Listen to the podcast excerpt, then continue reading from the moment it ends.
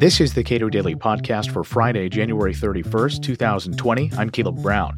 As the Supreme Court weighs another case over school choice, what does tolerance really mean in the context of school choice? For many who oppose it, the most important fact is simply that parents have the ability to educate their children in facts that aren't facts and ideas that are generally disfavored. Cato's Neil McCluskey comments on tolerance and school choice for, you could probably say, for the entire history of the United States of America, we have been uh, trying to figure out what the right relationship should be between church and state. Uh, and a big part of this has been education. Um, and sort of the history of it is for most of the history in which we've had public schools, and you would say that public schooling largely started in around 1840 with Horace Mann and the Common School movement. But for much of that history, the schools were de facto Protestant institutions, but there was an expectation or a belief uh, that a proper American was somebody who was at least some baseline level of Protestant and some other stuff. Um, and with that as sort of a widely, but certainly not universally accepted baseline, the public schools, for most of their existence, were sort of Protestant institutions. And where we saw the biggest problem with that was Roman Catholics who came in in great numbers. Um, and they said, look, there are elements of Protestantism, as anybody who knows their religious history knows, that are not compatible with Catholicism. And we would like money for our own schools. Um, and basically, we fought about that for um, many decades. Uh, and there was uh, somebody, a senator named James G. Blaine from Maine, who at one point said, well, we need to have uh, an amendment to the United States Constitution that says money, government money, can never go to a sectarian institution. And that at the time was very well understood code for it can't go to Catholic schools. Um, the evolution is then um, by the 1960s, we ceased to so much have a Protestant Catholic problem or or debate rather, as people say, you know what, it's kind of wrong for the public schools, government schools, to take any side in among religions. And so religion was removed, at least any official connection of religion from the public schools. But that brought us to where we are now, which is that you cannot have a public school system that removes religion without taking some sort of position on religion. If you say religion should not be here, at the very least, you're saying religion isn't as important as non religious explanations for lots of things that schools deal with. And there are lots of issues that inherently have religious connections sex education, how you teach uh, the origins of life on earth, um, what your bathroom policies are, all sorts of things like that.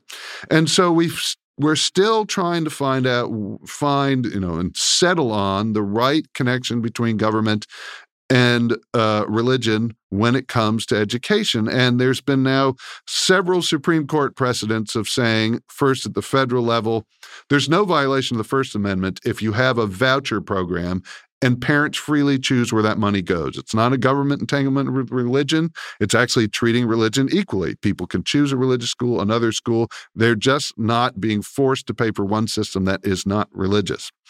People then say, though, that, well, vouchers are in part my money and I don't want any of my money maybe going to a school that teaches things I don't like. It could be bad math, but it could also be religious values and beliefs I don't agree with. That's why we have, uh, uh, that's why there's an emphasis on tax credit programs where people choose whether or not to donate to scholarships. And ideally, they choose where that who provides those scholarships. It could be a Montessori school association. It could be to Catholic schools. It could be to schools that focus on creating schools that are uh, friendly for LGBTQ students, anything like that.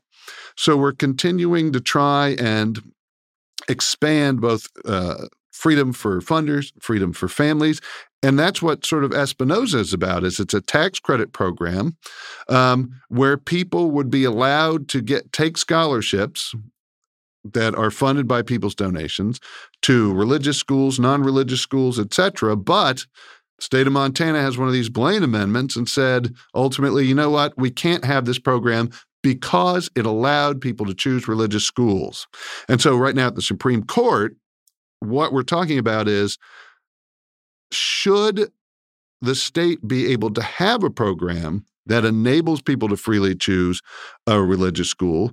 And is it discrimination against religion to say those programs can't exist because they allow religion? At the same time, we're now having d- increasing debates about whether it's a tax credit program or a voucher program. Should the state be able to run programs that include schools that have policies that people think in particular discriminate against LGBTQ students.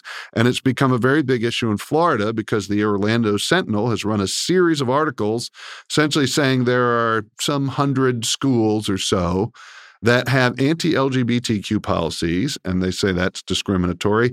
And they have sort of targeted particular companies that provide money to the scholarship to the scholarship granting organization.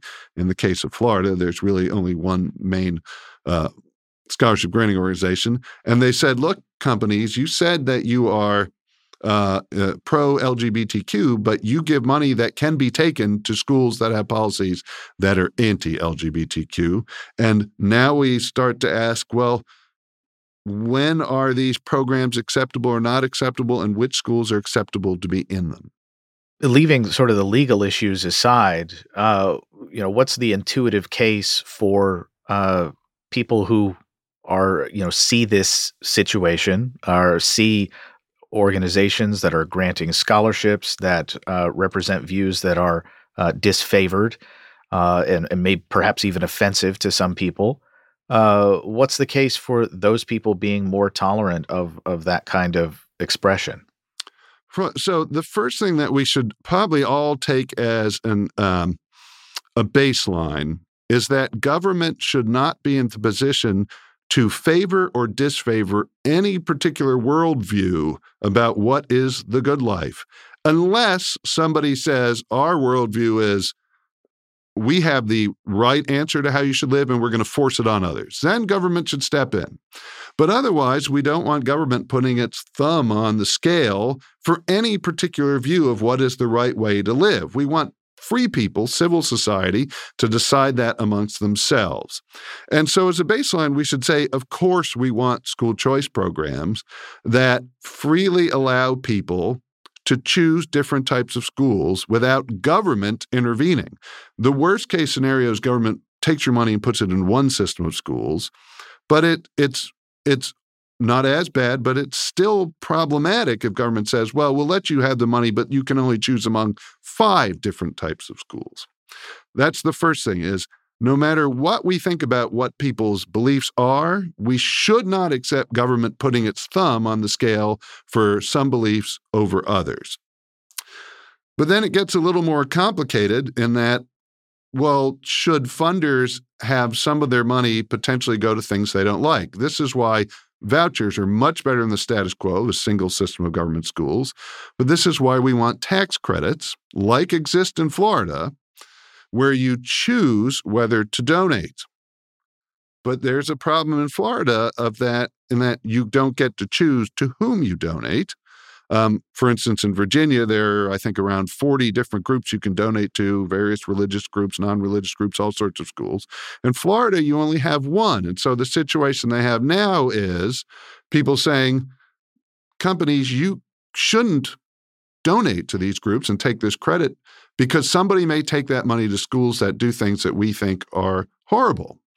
And companies and individuals certainly need to be allowed to make a decision for themselves that I am not going to allow any of my money to go to that. If Florida had a program with multiple groups, that would be better. But as a general proposition, we should also be thinking wait, I want to enable people to choose what they think is right.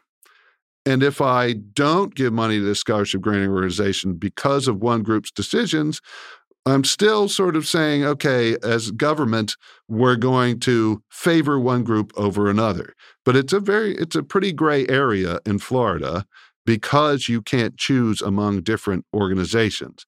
I do those ultimately think tolerance is we will not have the government put its thumb on the scale for one group versus another.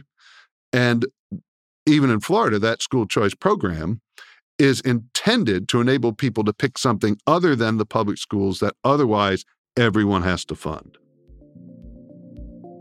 Neil McCluskey directs Cato's Center for Educational Freedom. And now it is time for a shout out to a Cato podcast sponsor. Trevor Keensley, thank you for your generous support of this podcast and the Cato Institute. It is always heartening for me to know that this podcast is not only listened to, but appreciated enough to back with a financial commitment. So thank you. And you can subscribe to the Cato Daily Podcast wherever you please and follow us on Twitter at Cato Podcast.